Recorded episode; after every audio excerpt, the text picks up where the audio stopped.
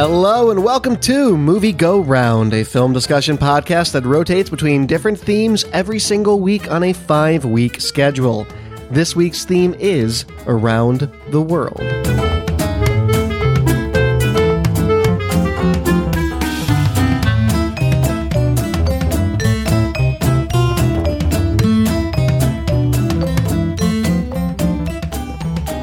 Hello, everybody. My name is Brett Stewart. Joining me on this lovely evening, David Luzader. How are you?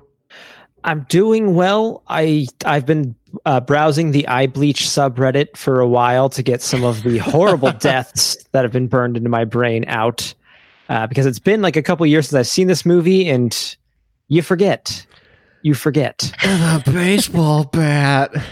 It just sticks in the head. Oh God, we'll get there. Uh-huh. Uh, Nicole Davis, how are you? I'm good. Um, yeah, I was very fortunate that when this movie came out back in 2014, uh, it played at our local art cinema and they played it in a double feature with the raid, which made it much follow what happens from the beginning of this movie. Um, although they try to give you a recap, it's just like, what? Why are you even watching the raid 2 if you haven't watched the raid yet? Right. Yeah, yeah. I, I Uh, definitely had yeah. a little bit of, of that going on where I didn't. I had to go back and reread a synopsis of the raid one just to get a brief refresher of some of the characters. But by and large, it's pretty easy to follow. Yeah, well, because this one starts like two hours after the first movie, and then you know jumps two years. Hmm. Right, right. Well, before we talk about the Raid 2, which was the pick for Around the World, next week is You Did This To Us. Now, you can vote on these. Go to twitter.com slash mgrpod. No, MGR podcast uh, or facebook.com slash movie go round podcast. You can also go on mgrpodcast.com. Any of those places I just named is where you can find voting. Now, if you're listening to this, that means it's been voted on. But hey, you have an opportunity. You're probably still working from home. There's no excuse not to go vote on You Did This to Us the next time it comes around. So go to one of those places to check it out. But future me, since we don't know what we're watching yet, is going to tell us right now what the You Did This to Us pick is. You all picked The Hobbit. However, you did not specify which version of The Hobbit. So we might have a trick up our sleeve for next week. Be sure to tune in. And that'll be next week's episode. Uh, Ah. obligatory groan. I hope it's not bad, but it will be. That's okay. All right, you did this to us next week. it's okay if it helps you know the people who are home and unfortunately not working because of the nature of their jobs um you know if you want to take your bitterness out on us like i understand i understand Yeah. Yeah. T- Well, yeah, in- in don't. times, in times like these, we're willing to bear things like the emoji movie, take but never one for that the again. team Alrighty. Well, the raid two is was a delight to watch. I, if I may do say so myself. Only a short time after the first raid, Rama goes undercover, agreeing to be sent to prison to ingratiate himself with the son of a major crime boss. When he is released, he is brought into the criminal organization where he can learn the power structure of Jakarta's underground and figure out how to bring down the syndicate and uncover corruption within his police force. David, you've already kind of explained this already, but the raid 2, why are we Uh-huh. here? Uh, because this movie is awesome. This Yeah. movie rules. and uh, Brett, you had not seen a ton of martial arts films, and I was like, well, Brett's got to see the Raid movies, so i'm i'm not sure i understand the question yeah, I don't. I, I feel like it's pretty obvious. Did you watch the movie? Yeah, I, although I did. you know with the caveat that if if you don't like violent movies Oh yes. no, this is not for you. If- this movie is not for you. If you can't appreciate a well structured, um, violent, they call it a gag generally in the business, and for better reason this time. But uh, when they pull off an especially violent act that's like super creative, and the whole audience goes, ah, you know, Yeah. it's if if you like if, if you're like me watching this movie there's times you go and then there's parts of it since you've seen it you know when to like look away because you don't want to see that guy's jaw get torn open uh you know, if, if that doesn't sound appealing to you, if it sounds like you're more squeamish than I am, then maybe this movie isn't for you. Or just, you know, watch it through your fingers. It's just However, not I mom used to be like that. And now I'm in the latter category and I'm like, whoa, well done. You know? Yeah. I mean, it's Oh. it's cool, but it's still like, ooh, ah. Oh, it is it is creative and experimental in all the right and wrong ways.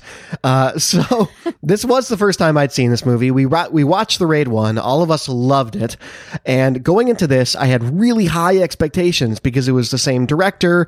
Uh, it had some of the same cast, and it had the same choreographer.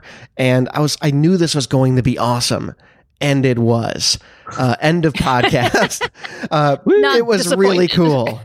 No, this was phenomenal. And I do think that uh, by and large, uh, a synopsis reread of the original film is helpful. But even then, like I picked up pretty quick where I left off when we watched that, what, maybe a year ago now. Uh, it, it jumps straight into it and you don't miss a ton. Yeah, it, it is helpful to be familiar with the first one for sure, especially for the beginning, just because it, it helps to know who Rama is. Uh, and why does he have that scar on his face? And who's that guy that gets shot in the first five minutes of the movie? But Mhm. from there, it's it's its own thing. Yeah, absolutely, absolutely. And Rama is the character just to make sure I'm totally on the same page. Uh, he's our protagonist in the first film that's going to get his brother out of the crime syndicate that's holed up inside of a giant apartment complex. Yes. Okay, right on. So let's talk about some of our discussion topics and dive really just straight into this movie because, oh golly, do we have two pages worth. This is going to be fun to moderate. Uh, so let's let's talk about that apartment block. The first film was confined to the apartment block, whereas this film is all over Jakarta. And I wanted to get your guys' opinions on whether or not you think the film was benefited by that. And Nicole added to the docket as well that it's not just geographically bigger, but the scope is that of a more complex plot with more complex emotional content that we don't really get as much of in the original movie because it is just like it's a story of them raiding this apartment block. Uh, I want to get your guys' opinions on that. Mm, Does it benefit from it? It just it makes it a different animal. It's it's just as good but different. I mean, it's it's excellent. This is like like the Godfather plus John Woo plus like a gore film. Uh, less less doves though. fewer doves, yes, but just as much slow mo. Uh, Yeah, pretty much. but done extraordinarily well. I mean, Gareth Evans knows when to go to slow motion and when to let everything play at full speed.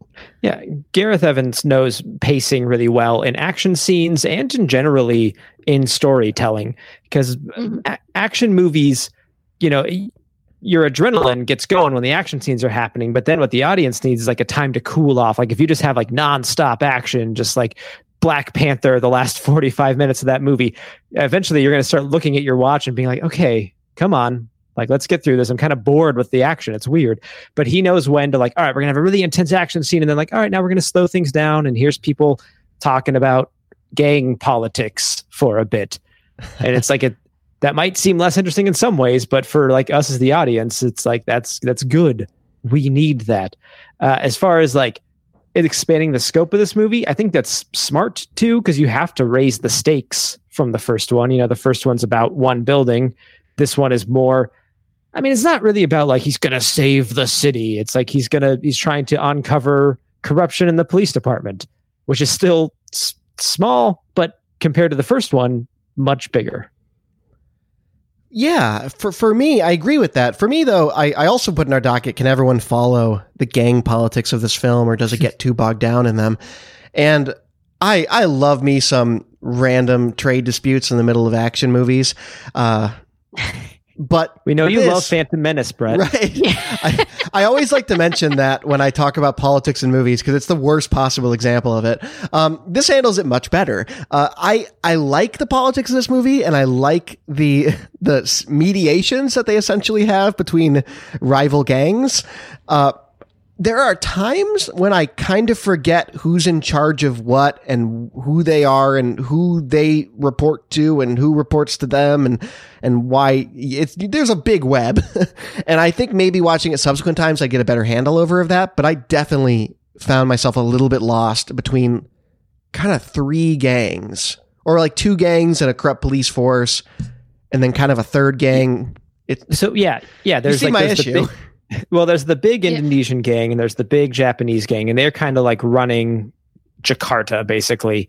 Uh, and then there's the smaller uh, crime lord who is trying to kind of cut his piece of territory out, and so he manipulates a gang war between the two big gangs to try and uh, try and get his his piece of land. I guess, well, literally his piece of land. That's what he's Right. kind of going for at one point. but it's also shown at the end of the, toward the end of the film that he also seems to kind of be part of one of those gangs. Well, no, he he's running his own gang. Right, but he has the same tattoo. Right. He, he tried he tried to kill the guy uh, in prison. Oh, I see. Okay. Yeah, All that was his man who tried to kill the the son of the uh, Indonesian gang boss while Mhm. in prison. I understand. Okay, interesting. Yeah, I mean, so that that kind of confused me a little bit in this movie, but I, I again, I think on subsequent viewings, I'd probably have a better handle over it. Uh, I Yeah, do this love. plus the Wikipedia article is, is pretty much enough to straighten it out. You know, I it's think just like, so, who yeah. is Reza for crying out loud? Yeah, Who the hell is Reza- this guy? because you don't Reza see him for a shows lot of times. Yeah, you see him once in the beginning of the movie, and then he is mentioned a lot. And Yes. like, but this movie's two and a half hours long, so he he's really starts getting mentioned a lot in the last forty five minutes, and you haven't seen him for over an hour, so it does start to get a little bit like, wait, who's Reza? Right. I forgot what he looked like, so I didn't realize who he was until Right. checking it out. I mean, for, you know, Reza's part of the police department. Is Yes. the long and the short of it. Um, but the way they talk about him, it sounds almost like he's the overboss of both the Japanese and the Indonesian gangs. There is Right. that there is that one guy when they have the meeting who does seem to kind of be in charge there. I don't know if he's like a mediator, but yeah, he's like the mediator guy. but he's like, if you don't all behave, we're gonna have to dissolve your organizations. And it's like, wait, what? Why can you do that? Right. How do you have the power to do this? Where does that come from? Who the at hell the same at the same time though i i really struggle to get bogged down too much in this because it also doesn't really matter that much they're here to kill each other in inventive ways. And i think that if Mhm. there Yeah. is ambiguity within the the gang politics of these multiple syndicates i'm okay with that. I'm that i that slides under the radar for me. I will say that is, is it bejo? The the uh guy the Bejo, self-made guy? bejo. Uh him and his Jeremy Piven haircut just delightfully evil. I don't know why when you give a bad guy a cane, it's He's just, the most So much pomade in this movie. yeah. so oh much. yeah. E- even in prison, I was kind of surprised. Uh, but he is kind of the James Bond villain of the movie. Yeah, he has the he has the cane, he has Oh, yeah. the limp, and always He's wearing just missing the sunglasses. cat. yeah, Right, exactly. yeah. No, and he One he's cat always right. He's always wearing the sunglasses. He's always incredibly well dressed. He's always wearing leather gloves. Uh, he's very menacing, but I, I love him. He's my favorite bad guy. Uh, but no, it sounds like by and large, I think you guys, I think we're all in agreement that the scope of this film is a benefit to it because you can't just have the same stakes of it being in an apartment complex. You need to up the ante. And this does that with that emotional content as well, as you mentioned in our docket, Nicole. I felt like I cared a lot more about Rama in this film. Like I had more of a reason to be invested in him. Yeah, I mean, I really feel like you know, Iko Uwais, uh, like his acting has really progressed tremendously, uh, even in just the couple of years since the the raid redemption. Um, and he's conveying a lot of emotion without a lot of dialogue in most cases, and For he's sure. doing a fantastic job. And something that was you know that the the director pointed out in the special features um, that I hadn't really thought through, but kind of hit home is that it requires a lot of acting uh, finesse to be able to do an action scene where the character is getting progressively more tired. Yes. Like you have to keep track of how tired your character is in any given shot and like try to calibrate that depending on what part of the scene you're in. And and part of that because this movie is so brutal you know they would be fighting and then if the if the person doesn't go down immediately and they can't just like cgi some blood on them or you know have a a squib go off or something they have to take a break put makeup on them to make them look all beat up. So you know they're just i mean you know they're not just sitting there but they're kind you know they're getting a chance to rest and they have to go back and they have to act like they've been fighting relentlessly for five to ten minutes. And for rama like in that last you know the last 30 minutes of the movie is just him nonstop punching and kicking people in the face.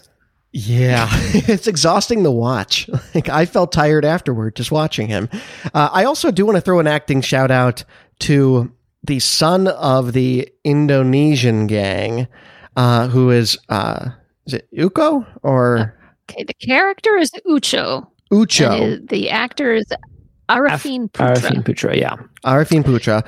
Uh, he, I think, is the kind of the emotional backbone of the movie in in in, the sense that the the story arc of his descent into frustration and anger of not being taken seriously, at least in his opinion, by his crime lord father, who's also a politician. He's the one that is allowing them to pay off all of the uh, police and keep their illicit operations across the board under the radar.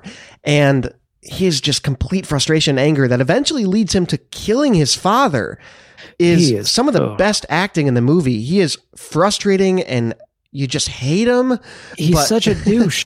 He's such terrible, douche. but that's so well acted. It is so the scene in which they're terrorizing these two poor women in a nightclub is the most the tense scene in the movie bar. to me. Yeah, like even more so than any graphic fight, that karaoke bar is so tense and unsettling.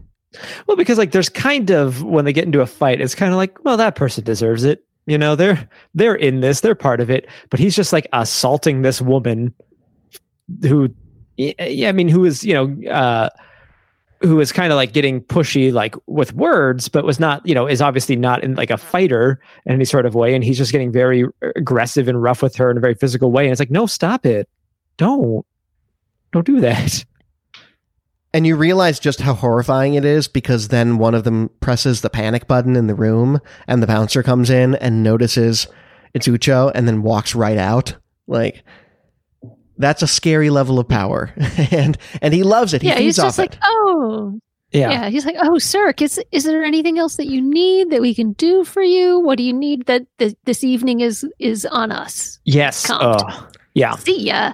and then And just like yeah homer girl in there with him. no no no he, no because uh uh rama's like take well, the he girls was with- right yes yes he was planning to leave them.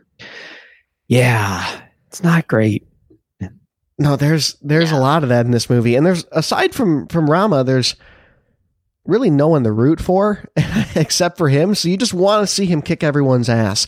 And he does it in glorious fashion. yeah you- i mean you kind of come around on Eka a little bit. You're like, oh, like watching it this time, knowing that he is also a cop. I like, I totally had a different view on his character and everything that he's doing.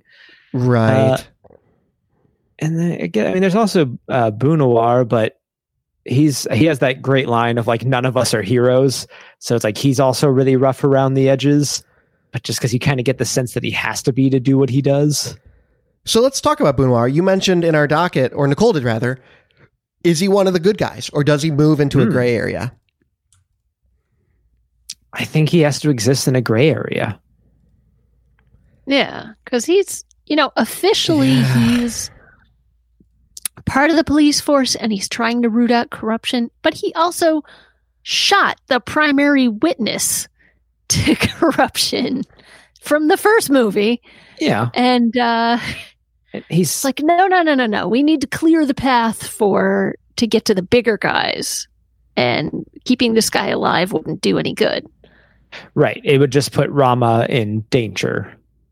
And so he has he has to murder someone, which is, you know, admittedly, murder is not cool, guys. I think we can all agree on that. Uh, but I he, know.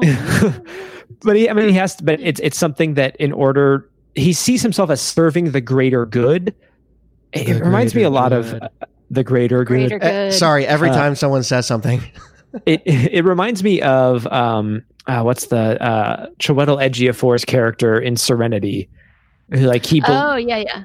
he believe the operative. That's what it is. Like he believes that he's serving a greater purpose, but he knows like what I do is is not good, quote unquote, from a moral standpoint. Yeah, I mean, my issue with him is that he's very willing to let Rama risk it all. And he doesn't have a lot of skin in the game. He really He- doesn't. Uh, I mean, I don't know if we get a big enough picture on it. We don't know what his life is like. No, yeah, but he's also not going to stuff that- prison intentionally. I mean, Because keep in mind, this movie essentially opens with him, you know, going to Rama and saying, "We need you to get inside prison so you can ingratiate yourself to uh, Ucho, and he's in prison as well. So you're going to go beat up a guy that his family does not like. That way, when you get in, he will already be predisposed to like you." And he goes and beats up this guy under the assumption he'll get a couple months. And this is what uh, Bunawar tells him. And he gets two years. He's no, no, no. He gets three. He gets out in two. Right. Gets three years out in two. That right away, I was like, oh, Bunawar, you kind of suck. you're not, you're not a very good police buddy. Uh, uh, yeah, but it's like one of those things where it's like, I, I in a real world context, that person doing that job has to make calls that I would never want to have to make. you know, Yeah.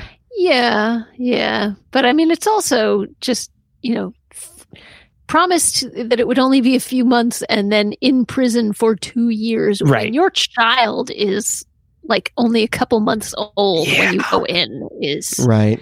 Yeah, he, he, he does some Oh. lying. Yeah, he that's emotionally a gut punch. he he's he's a little bit manipulative. He is. li- he's Uh, he's he's he's a he's a Yeah. good amount of manipulative.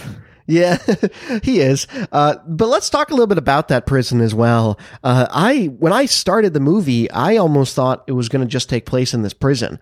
I was almost a little a little shell shocked when it just switched to two years later, and all of a sudden he's out of prison because I was so used to the idea of the first film being in one place, and they do such a good job with the prison, and uh, it's it has a fight in it that I think sets the tone for the entire movie, uh, which is in the prison yard. Now, first of all, first question: Why are the prison guards so bad?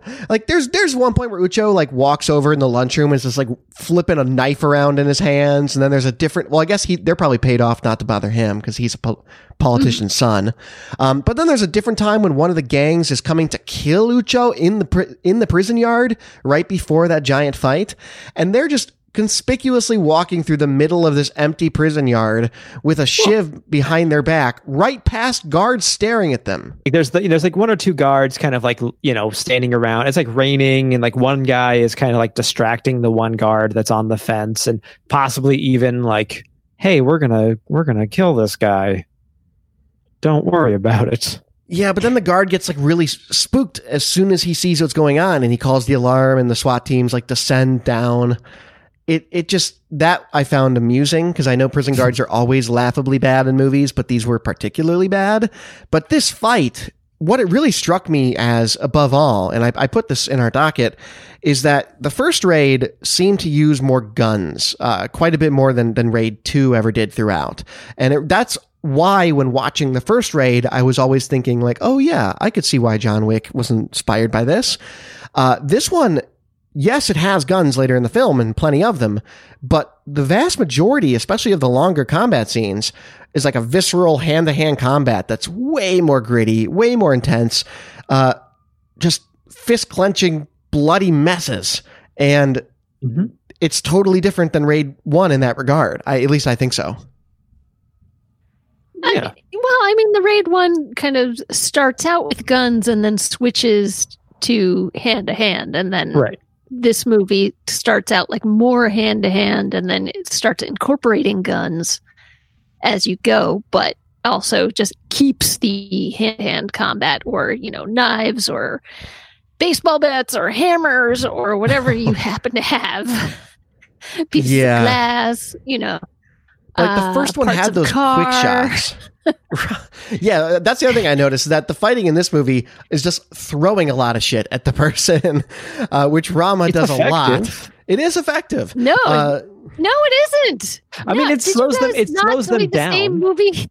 It's- no, but I mean, I was watching very carefully this time, and I'm sure it's you know so the stunt people won't get hurt, but people throw like chairs and like pallets for carting uh you know supplies and things on and they throw all these huge items and they always miss always the bad guys time. disperse. I mean, I don't. You're probably right. Uh, my my, fa- my favorite is the throwing of. I'm just going to call him Mad Dog. I don't know what his name is in this movie. The re- the resurrection of Mad Dog, which we'll get to later.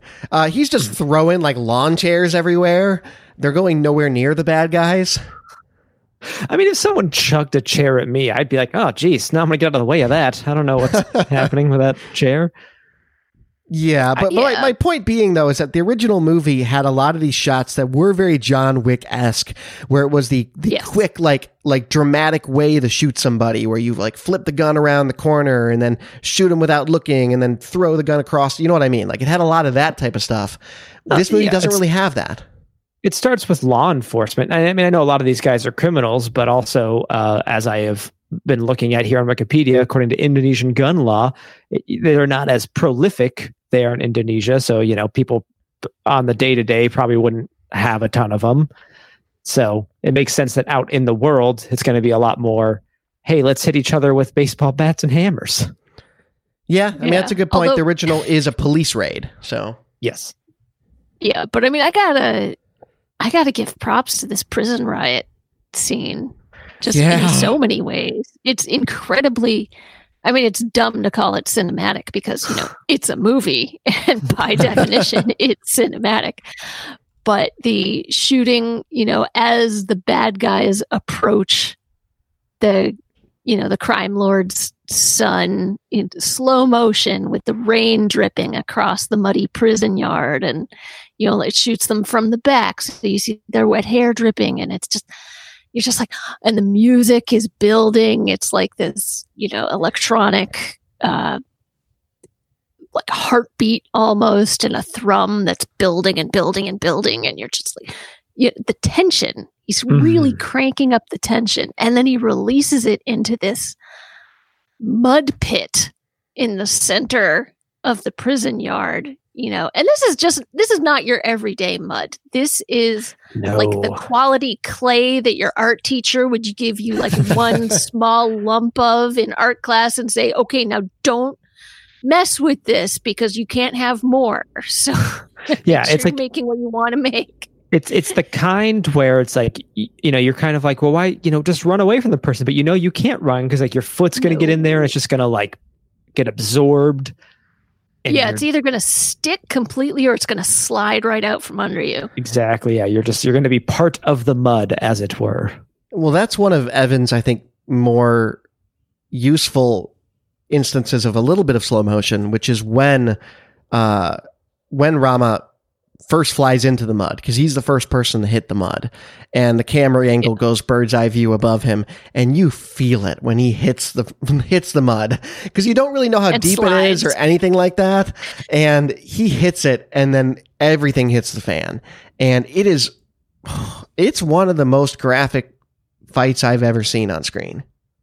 So much bone breaking Ooh, eh, eh, he he breaks that guy's leg like he's playing with a rag doll Ooh. Mm-hmm. yeah A lot of Yeah, shiving, yeah. a lot. uh-huh yeah, it's Yeah. it's horrific. deal with the shiving, but the bone breaking is, is that the, their sound designers do an excellent job because every time it happens, I go, i feel like oh, oh, oh, Yeah, I feel like I can deal with a shiv when it starts getting to like the multiple shivs, like in the neck. That's when Yeah. I start. yeah, Ooh, yeah. When they stab somebody like twelve times in in a row, super fast, you know, it's Yeah. just, oh, You're like- oh, you're like, stop, stop. He's already dead. right? And there's a scene where where he he's trying to keep Ucho alive because he definitely doesn't want anything to happen to him because he's his way into the syndicate when they get out. And he sees that that Ucho's down for the count in the mud and there's a guy coming for him. And the way he fights his way across this field, he's slipping while fighting. So he'll like slip and swing an uppercut punch and then slip underneath the next guy and jump over the next guy, all to get to Uco. And it's like this ballet of chaos in mud. And it's extraordinary. I mean, I just can't stress enough how amazing the choreography in this is and how they've stepped up the fights in so many ways. Yes, agreed. I too Yeah. watched this awesome film. No, it's incredible. And and I want to talk about like the the cinematography in this. I noticed has a little bit more like kind of shaky cam, like they follow people through car windows and stuff that they didn't do quite as much in the first one. But I think like it's very effective and just in general like the cinematography and the effects work they were dealing with car chases and stuff in this movie stuff that was not part of the first one and for a 4 million dollar budget uh, which in Wow, the Yeah. four four million dollars goes a lot further in Indonesia than it does here. Sure, but it, it just reaffirms that like we pay for our actors. We don't like that's what our budget goes to because when you go brass tacks and make a movie like this for 4 million dollars, I would go as far to say that it stands just as tall if not taller than Hollywood blockbusters made today with 25 times the budget. I Yeah, agree. Yeah. that, you know that it at least th- this would be making a movie with the same elements here i would guess would be like at least 80 million dollars to do especially if you got big name actors in it hmm I mean, case in point. Let me just look up right now how much how much do the John Wick movies cost? 'Cause Yeah. That's what I was just looking at. The first John Wick was a 20 million dollar budget. So 5 times the budget of this and oh, oh, Uh, all right. That's actually very small. I'm I'm wondering how much of that Keanu probably just went to forewent a lot of his Keanu. fee yeah, I was gonna say there's probably a lot of that for Keanu. Well, I don't know. Keanu's known for, you know, uh, being pretty good about taking a good, a good, decent pay for the film. But the the latest one, John Wick 3, 75 million dollars, and that that probably I would say is the closest in terms of relation to the Raid movies because it has well, number one, it has some of the same actors. Uh, yeah but number two, it has the most, I think, like hand to hand in it as well. Yeah, I agree. I yeah, I mean I just think it's just so impressive to me whenever we bring these movies on around the world. Just the the quality of cinema on an effects and cinematography and, and just mass scale with something like this for an action film in countries like Indonesia that I never would normally be exposed to because as you noted here, Nicole, sadly the blockbusters I'm referring to also bring in way more money than this movie did.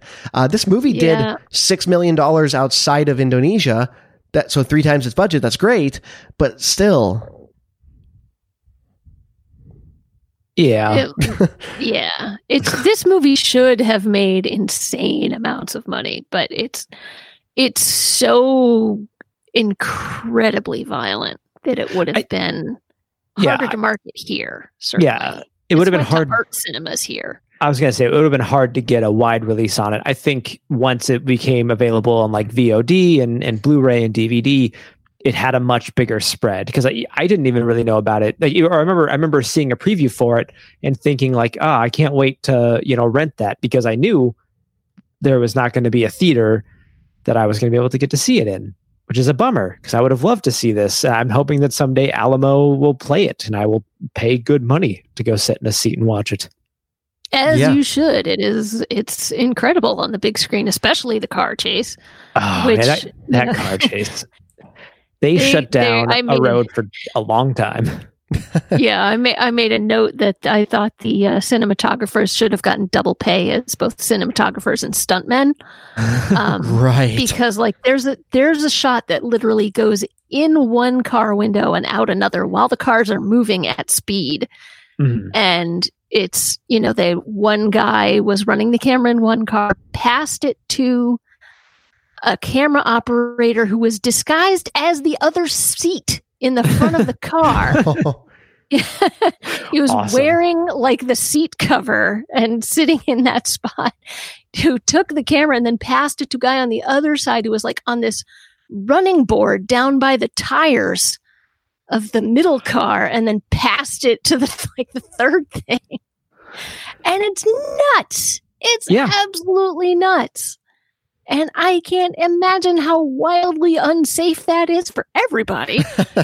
There is a there is a really great series. I don't know if they have done any of the raid movies, um, but there is a the Corridor channel on YouTube. They're famously known for doing like the VFX artists react, and they talk about VFX in movies. Super illuminating series. I've learned a whole bunch. It's really great. But they've started doing stuntmen react, and they will have on stuntmen um, and talk about some of the movies like they've been in and stunts they're doing. But they will also then talk about just other movies. And you will you will learn some insane things and just how dangerous like being a stuntman really like stuff that you wouldn't even think. You'd think like oh they used computers to do that nope some sometimes it's they really are putting their act their actors at risk there so i can't even imagine what in the martial arts industry happens it's it's got to be insane right. Although, to be fair to the director, you know, Gareth Evans does a lot of his own camera operation. yes So he's, He's very putting hands-on. himself in the same uh, position as everyone else. Yeah, and he is uh he is also a choreographer, not uh for some of like the more intricate fights, but he does a lot of like the action choreography as well. And he's the well, editor. he'll help plan it out. I mean, he was Yes. he was like the primary planner for like the big kitchen fight at the end. God, yes, He had an idea of all the stuff, all the elements he wanted in it. And he Yes. left it to the the fight choreographer choreographers to work out the nitty gritty of it. Right. But he had a lot of ideas on the things that he wanted to be incorporated in it's it. like at this point, I want him to pick him up and throw him into the wine cabinet. oh, Oh. yeah. Figure it out. that hurt. So, yeah. no, not the wine. yeah, I, I'm often Right. finding myself reminding myself while while watching these movies, and you guys have exposed me to more martial arts films than I've ever seen in my life before this show. You're. Uh, yes, absolutely, thank you. but I have to remind myself, like these guys are athletes. This is incredible. Oh, yeah. And and Oh, that, yeah. I like sure we can sit here all day long and talk about how impressive Tom Cruise is because he climbed buildings and he does remarkable things in his movies or anyone like him. But Oh, yeah. these guys are world class athletes. And it's just astounding to watch in any of these movies. Yeah, they're incredible. There's and I, I was watching. Uh, speaking of all this, recently I was watching one of those stuntmen react, and they were talking about a Jackie Chan one. And there's a, a shot in a movie, a Jackie Chan movie, where he jumps through. He's on a bus and he jumps through a window, uh, but he jumped through the wrong window. So he jumps Oh, through an actual window, and not the one that was designed specifically for him to jump through. Oh my God. Yeah, So I think this is a good point to bring up one of Nicole's discussion topics, which is it's a strikingly strikingly good acting for an action film, but is using the quote unquote for an action film a qualifier that anyone should use. This is real film podcast Ooh. stuff here. Good job, Nicole. that's yeah, that's a good question. That's we're going in, we're going in straight for the jugular. I, I I think it's kind of fair in the sense that action films have become a genre, and I guess always have been to an extent, inundated with monotony and trash. And when things can step above that bar, yes, I'm pleased. Like like that's like saying like, oh, wow, Jordan Peele movies are particularly amazing for horror because horror can be and largely is up until the most recent years hack and slash and that sort of thing. I think when it comes to action movies, we want our stars to be convincing at the action more so. You know, we're willing to forgive uh, Jean Claude Van Damme for a lot of things because Jean Claude Van Damme is great at what Jean Claude Van does. So you're you're never looking for great acting from him. and emoting is not one of those Ex- things. exactly. so I think it is it is okay to say like you know what like because because even though there will be martial arts films where it's like Jackie Chan you know is the best at what Jackie Chan does as well. He's not the world's greatest actor. He's got some good moments, but most of the time you just want him to be that kind of cheesy guy that he is on screen. Uh, so it's really cool when you have a movie that's like, yeah, it's really great action and it's really compelling characters. I'm super into these people. What do you think, Nicole? Ah. I think I would with genre movies, and that's, you know, including like horror and action together. Yeah, I, agree with David that we will forgive a lot of things. If you can pull off a really good frightening sequence or really good action sequence, you know, I'm okay with like riding in between those with some, you know, clunky acting or clunky plot turns. Um, if you give me something that's aesthetically um, aesthetically pleasing or super satisfying um, or surprising. You know, give me something I've never seen before, and I will say, "Whoa, oh, it's worth it just for this these two minutes alone for you to. It's worth the price of admission to go." Just see these two minutes, and you can, you know, go to sleep during the rest of the movie. That's fine. You won't miss anything. Um, you know, there have been movies I've been to where it's they're it's good for that one or two moments and then it's fine you know like zombie 2 is not tremendously well acted and it's not uh it's it's not the best effects in the world but it's got a zombie fighting a shark and it's got a zombie driving a splinter into a woman's eye at extremely low speed and it's horrible Oh, mm, um, mm, but ah. it's legendary. This movie is a it's a legendary horror movie because it's got those two moments.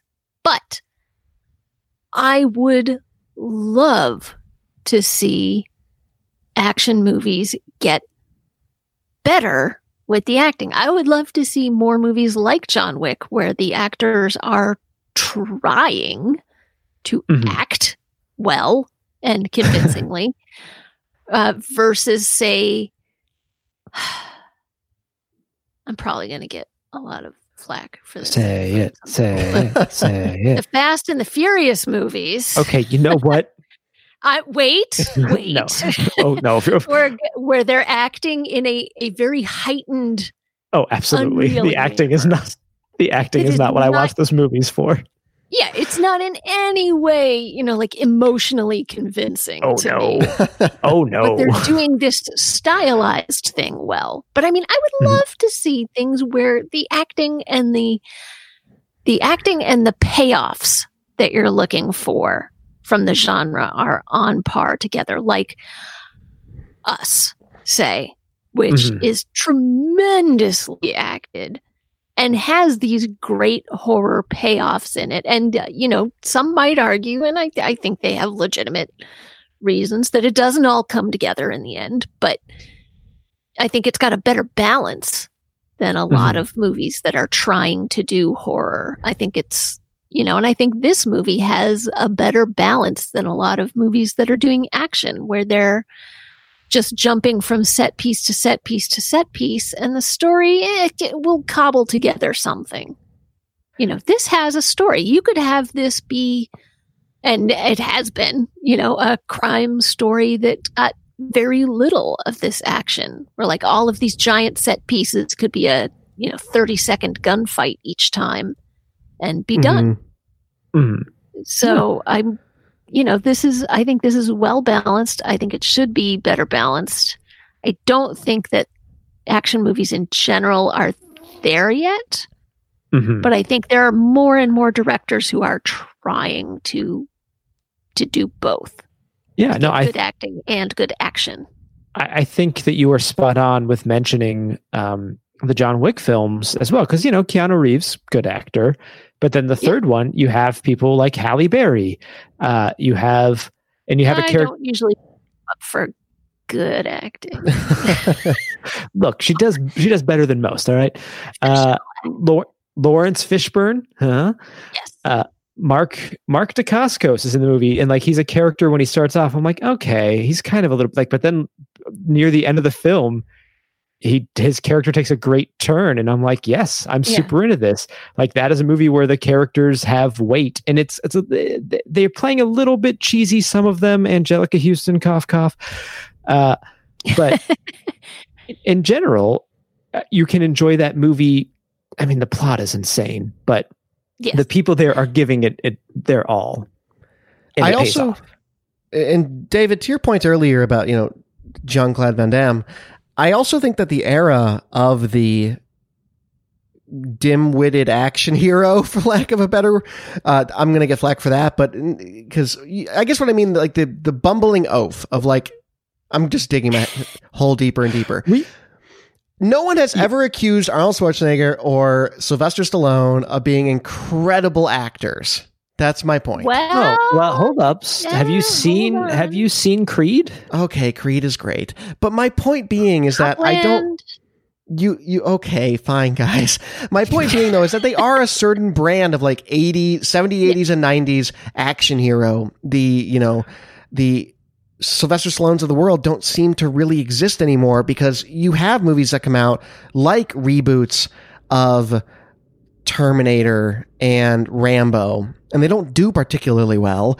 And then you have oh, No, actors anymore. nowadays where I look at guys that are kind of in that space of like the really muscular was probably a wrestler actor and I'm looking I'm thinking like The Rock and like John Cena and like they're not great actors but they're required to do a lot of comedy and they have a lot more breadth to their careers already than those action stars preceding them had. It seems like you are required to have a broader base of things you can do than we want you to be Rambo.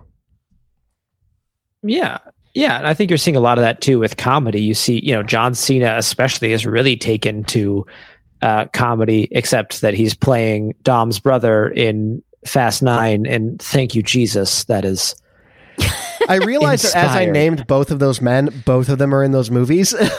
but I but I do think like do, like would you have seen Sylvester Stallone at the peak of his career in a Jungle Cruise movie? No. Is Stallone in Jungle Cruise? No, but The Rock is. Oh, okay. I was like, wait a minute, I gotta go see Jungle Cruise.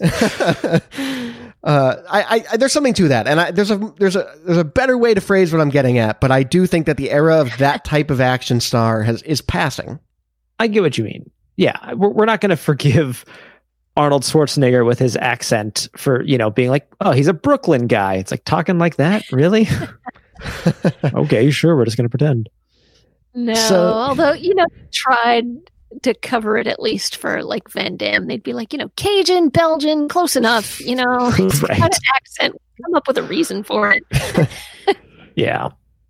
Right. But, But, but like yeah. you definitely don't see the movies anymore of like, you know, here's Jesse Ventura in uh, your new favorite action movie. Like that doesn't happen anymore. That did that ever happen? Isn't like Predator? No, it did. Did you ever see Abraxas? No. Oh, anyway, you did this just movie. Um, uh, but bring- anyhow, yeah, the the the lunkhead action hero kind of thing. yeah, that's what I'm trying to Not describe. being done as much. It's still being done. You know, like Mark Wahlberg is hanging onto that slot by his fingernails Yeah, right now. you are totally right about that. But but he has the flip side of that, right? Like he has Daddy's Home and crap like that. Uh, there's the better other movies than guys, yeah. Daddy's Home, but like Well, he the has other the flip guys side is- of that. Yeah. Yeah, He he is self-aware enough at times to play into it just right, but then also he's Mark Wahlberg, so Yeah, also What else do still you want? Entourage, but yeah. Occasionally, you get a really awesome performance out of him, but it's just and it's not the happening, I can tell you that. yeah, it's definitely no, no, no. But yeah, I think the lunkhead is kind of what I'm describing there. Yeah. So Let's let's back with the good action and the good acting. right. Uh, so let's talk about a couple of our other discussion topics here. Uh, what is everyone's favorite fight and why? Because I noticed toward the end of this movie. There's a point where Rama is essentially moving through boss battles. And I mean that as in a, I think that's awesome. I don't think it's monotonous, but he is definitely going through each of Bejo's thugs in order to get literally to the top of a hotel. Yeah, hotel Restaurant. restaurant and there's some fights in there oh boy um what's everyone's favorite fight in the movie it doesn't have to be one from that sequence but i'm assuming it might be Hmm. Nicole. Uh, I, I would have to say, just for for the cinematic aesthetics, I'd say the prison yard riot. Hmm. But for like the single combat, uh, I've got to go with the final knife fight Um, and that's between, you know, Rama and a guy who's just credited as the assassin. Uh, he's the man with the pair of karambit knives. Um, and his his the actor's name, he's not technically an actor to start with. He was a Silat instructor. Um, Hence why he doesn't speak in the entire movie.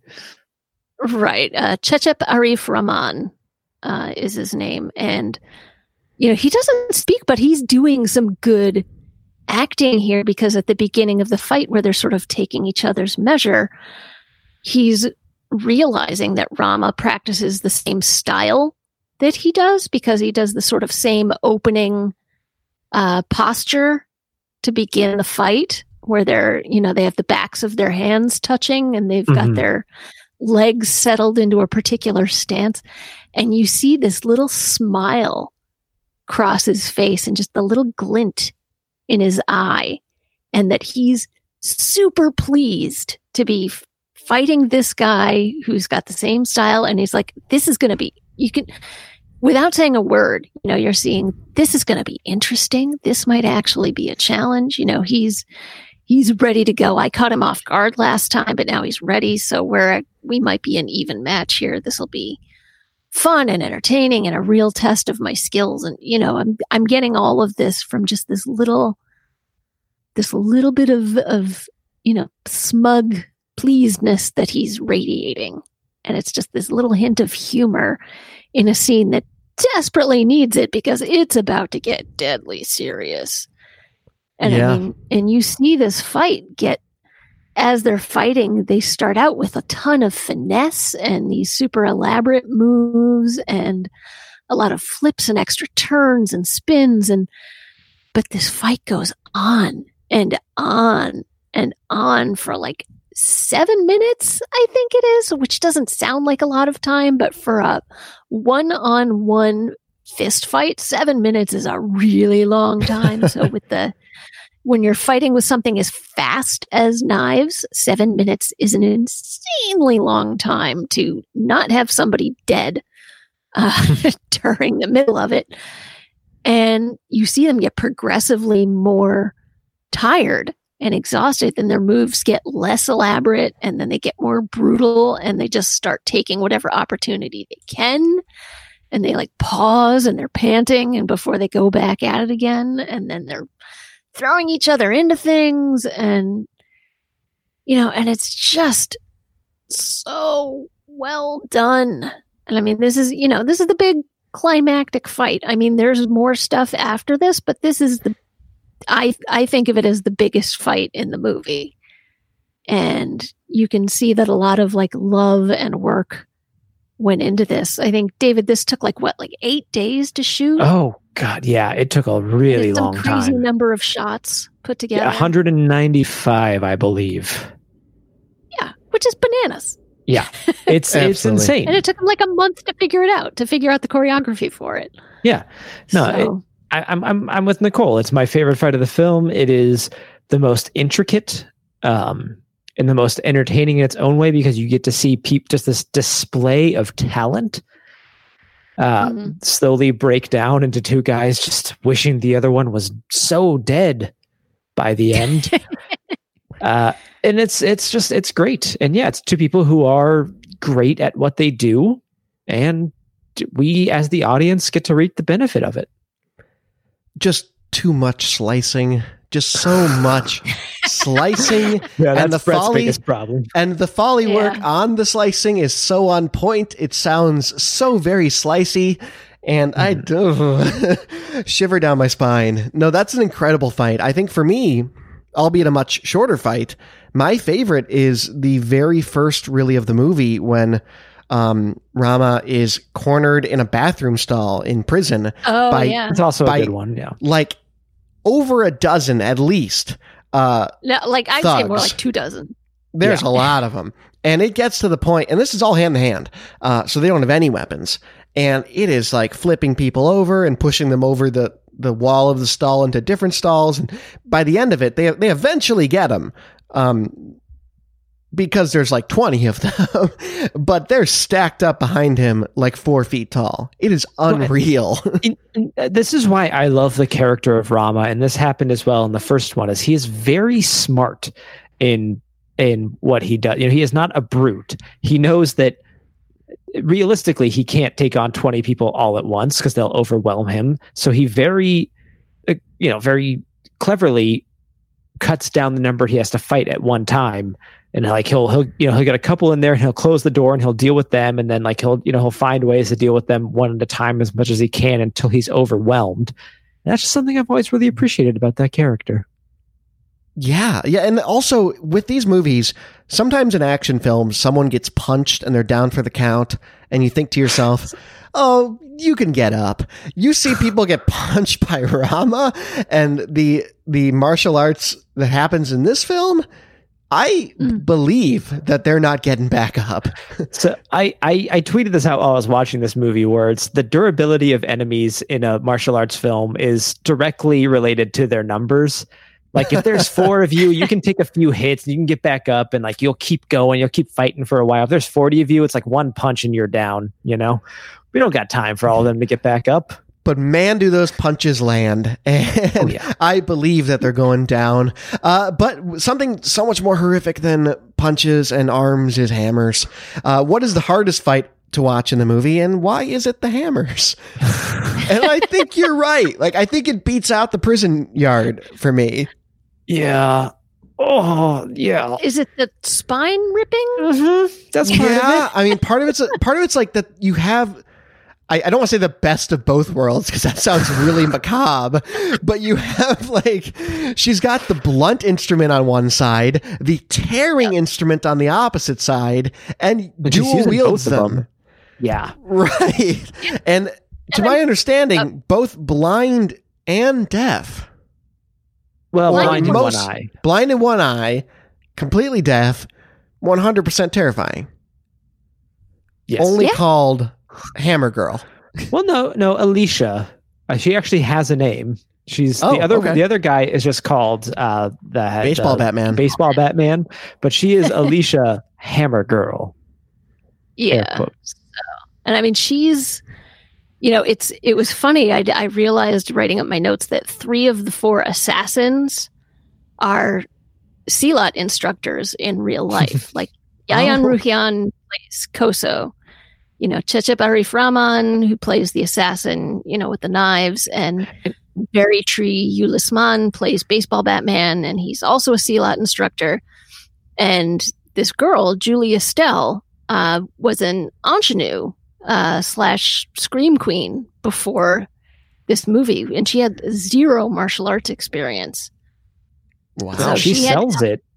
She does, yeah. She had to have a five day audition process because, like, they Oh, spent the first three teaching her basic, uh, just basic Silat moves and adapting it with the hammers, and then the fourth day they spent adding choreography to it that she had to learn, and then the fifth day they were like, "All right, let's see what you got," and she really impressed everybody, and they're like, "Yeah, okay, you She- got it."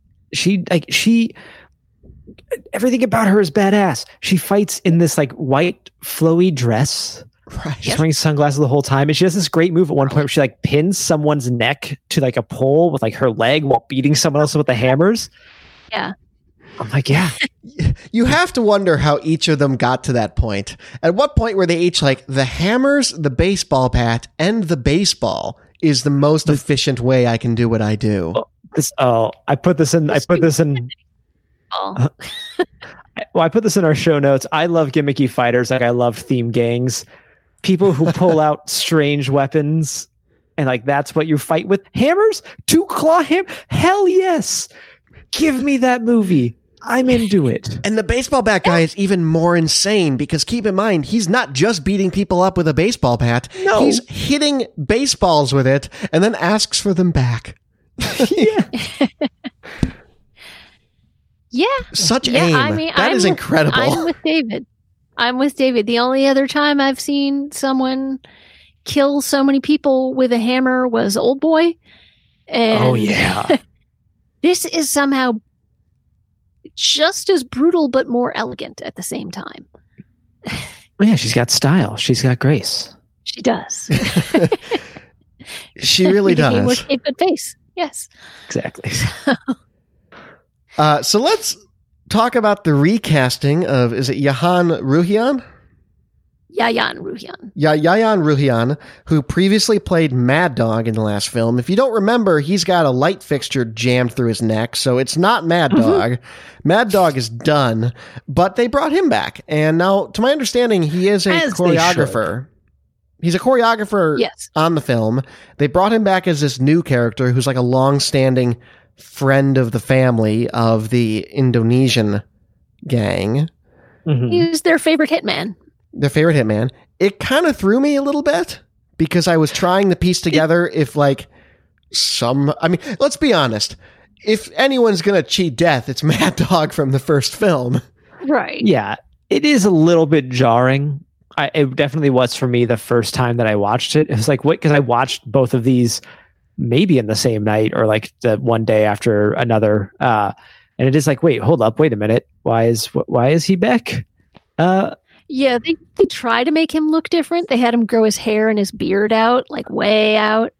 But he's got an extremely distinctive face. oh yeah, but he's like I, good. They brought him back. I'm glad. He's great. Yeah, I don't care. I don't, I don't Exactly. care. I wouldn't care if he was like, is he Mad Dog's twin brother? You know? Right? Okay. Yeah, yeah, they should have just done that. I would have been fine with it because he is he's such a great presence in action scenes. Yeah, And he I'm- absolutely is. I mean, he's got two incredible fights in this movie. impressive. Yeah, his Yeah. acting is impressive. I agree. I mean, he's like he. I mean, Boromir is rivaled by his takedown in this movie in terms of how long it takes to finally bring his ass to the ground. So many cuts on his back. Ugh. So many cuts. Uh, it was like watching Boromir get hit with arrows. It was tough to watch. Pretty cool Yeah. though. He's great in the movie. He's really great in the movie, and it, he has two of the best fights in the movie. I think. I think they're all great fights in the movie, but two of Oh, his yeah. are pretty incredible. because he's that good, Yeah, just as a human being. Yeah, I, I don't think you can have him on set and not try to bring him on in some capacity. I agree with you, David. I'm so glad that they did. Now, this movie was written first, but Edwards could Mhm. not secure funding, so he made the first one instead. Do you mean Evans? Uh, oh, did I say Edwards? I meant Evans. My bad. Oh, Gareth Edwards. Isn't that also a director? Yeah, he did Monsters and yeah, I get Did- them. Ed- And Rogue Edwards One. did Rogue One. Yeah. Yeah. Yeah, I Okay, get but them Evans. confused sometimes. In any case, um, he could not secure funding, so he made the first one instead. Obviously, the first one could have been made on a much lower budget because it was just in the apartment block. Mhm. This is all And- over the place car chases, explosions, stuff you need a budget for. And then this one was rewritten a bit to be a sequel to the first one. Um, but he had, you know, like the the major plot of it was written standalone. Yeah, it was it was originally unrelated. A, a lot of, a lot of the choreography was also done. They had already actually choreographed the movie, but just could not get the money for it. Interesting. Well, I mean, both movies have a central theme of uh, there's certainly some corrupt cops in both. Uh, this much more so than the first one. But the first one, if I'm not mistaken, it does end with them getting the tapes of all the corrupt cops, right? The first one, well, yeah, the first one does. Right. So that that segues nicely into this. I mean, I would never have known that. I mean, they rode around that obstacle incredibly well for having made this second. Yeah. So don't try to make up a drinking game for this movie. There is too much of everything.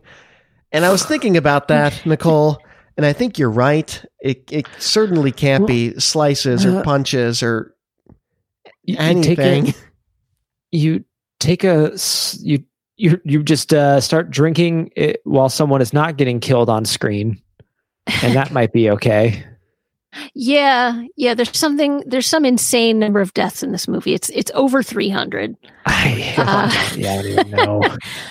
But I I stopped and I'm like, what are some really distinctive things that don't happen in a lot of movies that happened more than you would think here? And I realized that even if you took a shot every time there was the utter destruction of someone's face, you'd still be drunk by the end of the movie. Even if it was like every time something is thrown, you would be pretty trashed. Yeah, the Yeah. destruction of people's faces. I, I mentioned it at Oh. the very top of the show, but the fact that baseball Batman ends up with a baseball Yeah. bat lodged in his head that then goes Yeah. down with him as he falls to the floor. Yeah. And it sticks there. Yeah, Uh-huh. that's. Uh, I don't think Gareth Evans didn't didn't revel in Oh, how the audience it. would react to that. One hundred percent. One hundred percent. to, to speak to the acting in this movie a bit, when you have the part when Rama is uh, holding the guy's face on the grill. On the Oh, grill. God. Yeah, Yeah, the industrial like Oh. grill stovetop. Oh, Yeah. And we're not really showing it, but we're showing Iko Uwais's face the whole time. And he is like selling the look of like, I don't want to do this. This is horrifying, but I'm fighting for my life. And like, oh, it's I, I I was I was with him emotionally in that moment. I also wanted him to not be doing that. Oh, God. very much so. Oh, it's so bad. Like, And and this please- is please not please not be do that now. Please Yes. stop.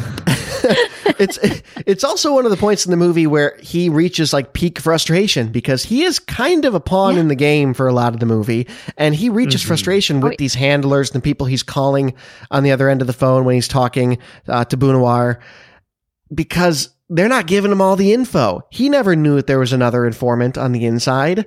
Uh, he didn't know that these cops are going to go after him, and they don't Should do a have gotten the hint though. yeah. We come from the same place.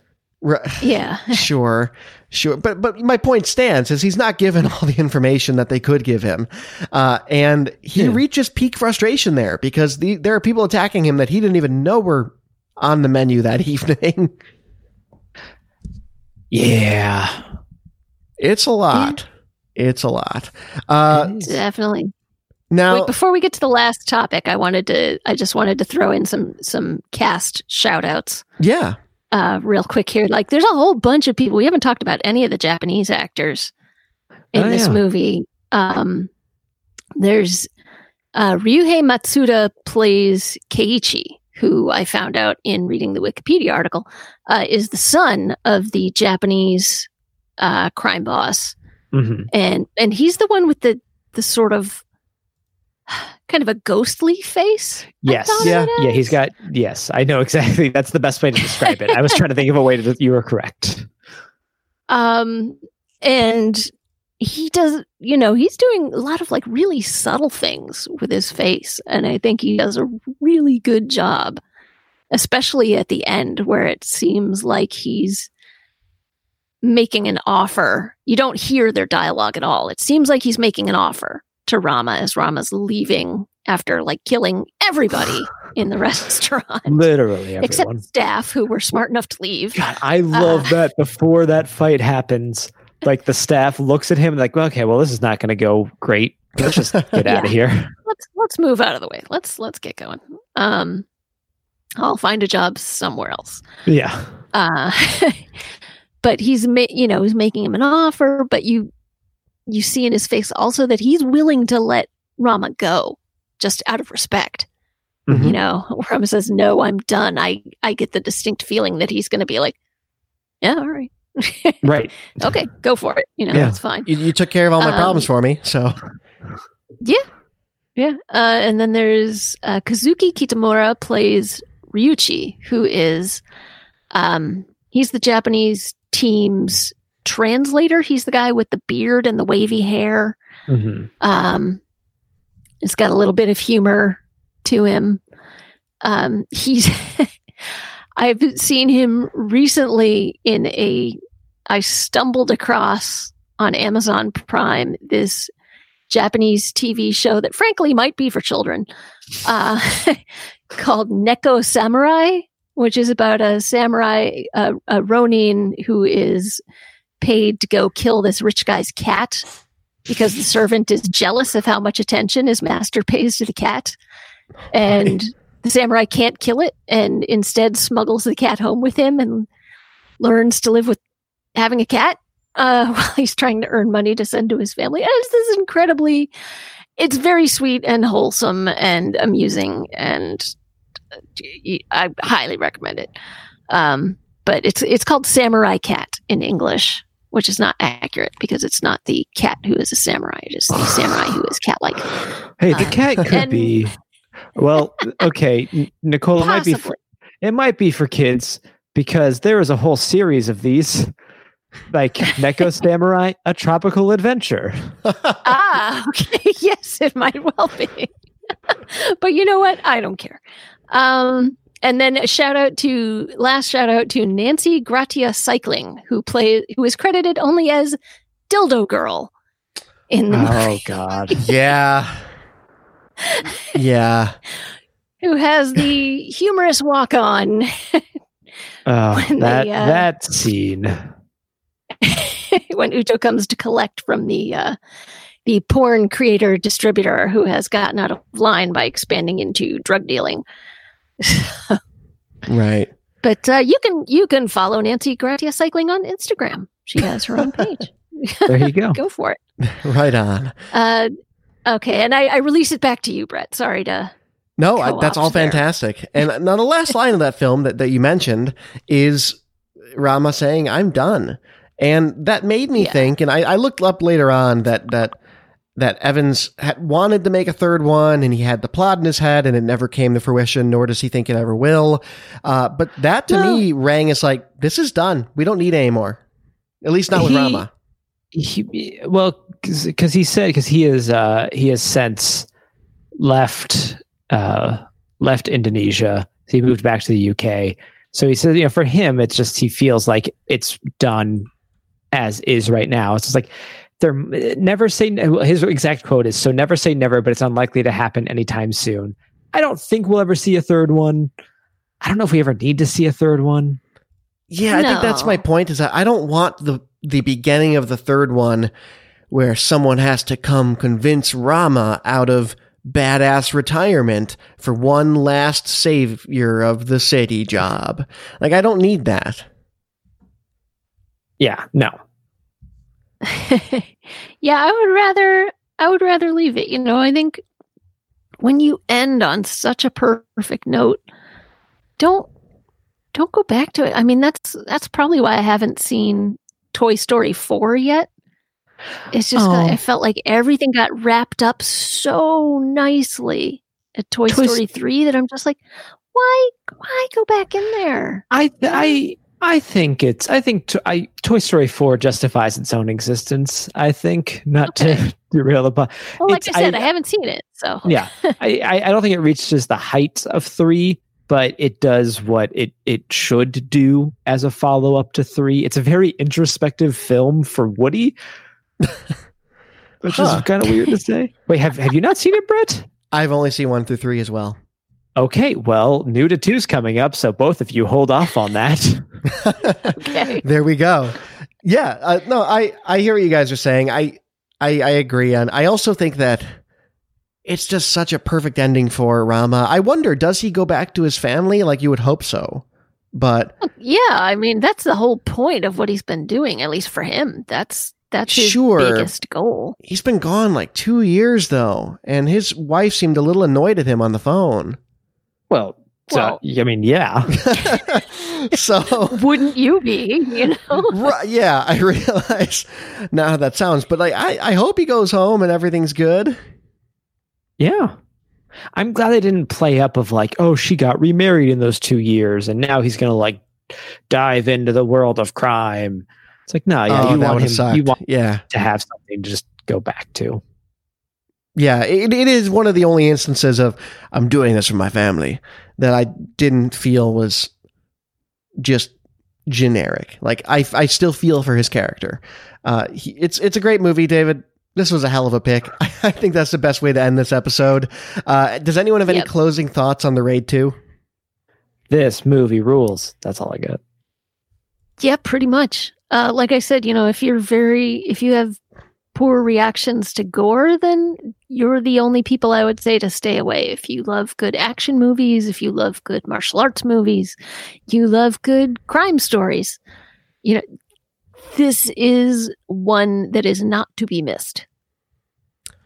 Agreed. Uh, this was hyped to me for literal years by David, uh, being like, "We'll get there eventually. We'll get there eventually." And Yeah, too not many things can live up to that kind of hype, and I think this did. This was just Oh, as good. good, if not even better than the first in some ways. But they're both just oh my gosh! As someone who had not seen a lot of martial arts before coming into this podcast, these are the best I've seen. They're unbelievable.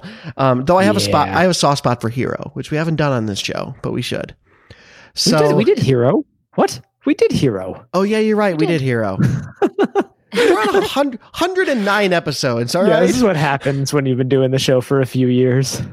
I love that one too. In any case, uh, let's let's go around the table. David, where can people find you online? You can find me under the username Davluz. That is D A V L U Z. So just follow me on Twitter, see what I'm up to. Very good. And Nicole, what about you? I run our Facebook page, and we actually have some Facebook feedback uh, from episode 102 102. Chasing yeah. Amy.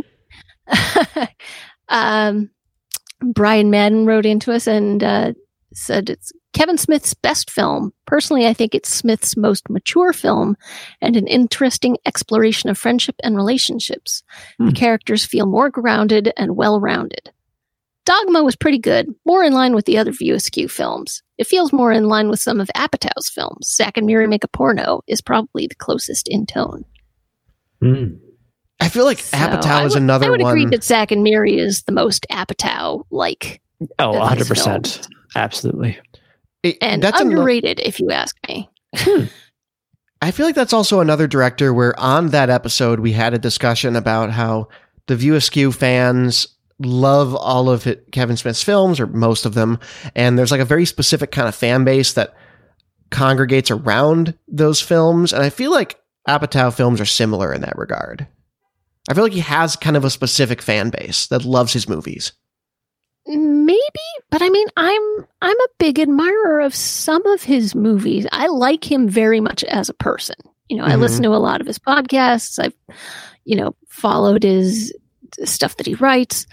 Um, I really like uh, the stuff that takes a more religious bent. Like I really liked Dogma. I really liked Red State.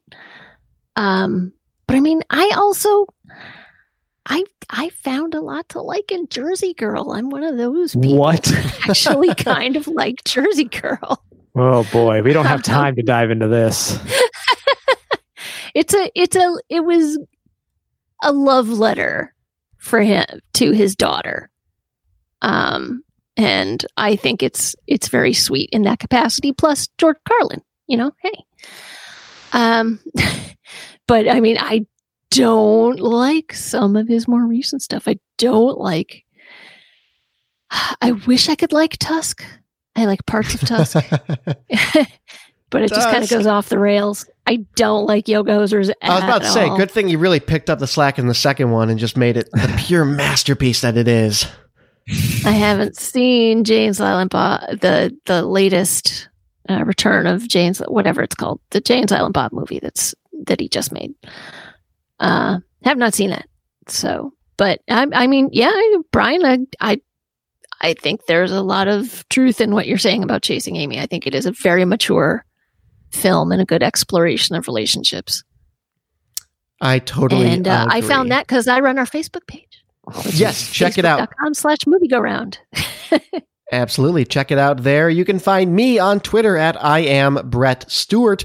If you're not a Facebook person, you can email the show hi at mgrpodcast.com. We would love to hear from you. Now, we will be back next week with a You Did This To Us pick. It's already picked. We announced it earlier in the episode and it'll be in the show notes. Be sure to check that out and follow along if it's even worth following them.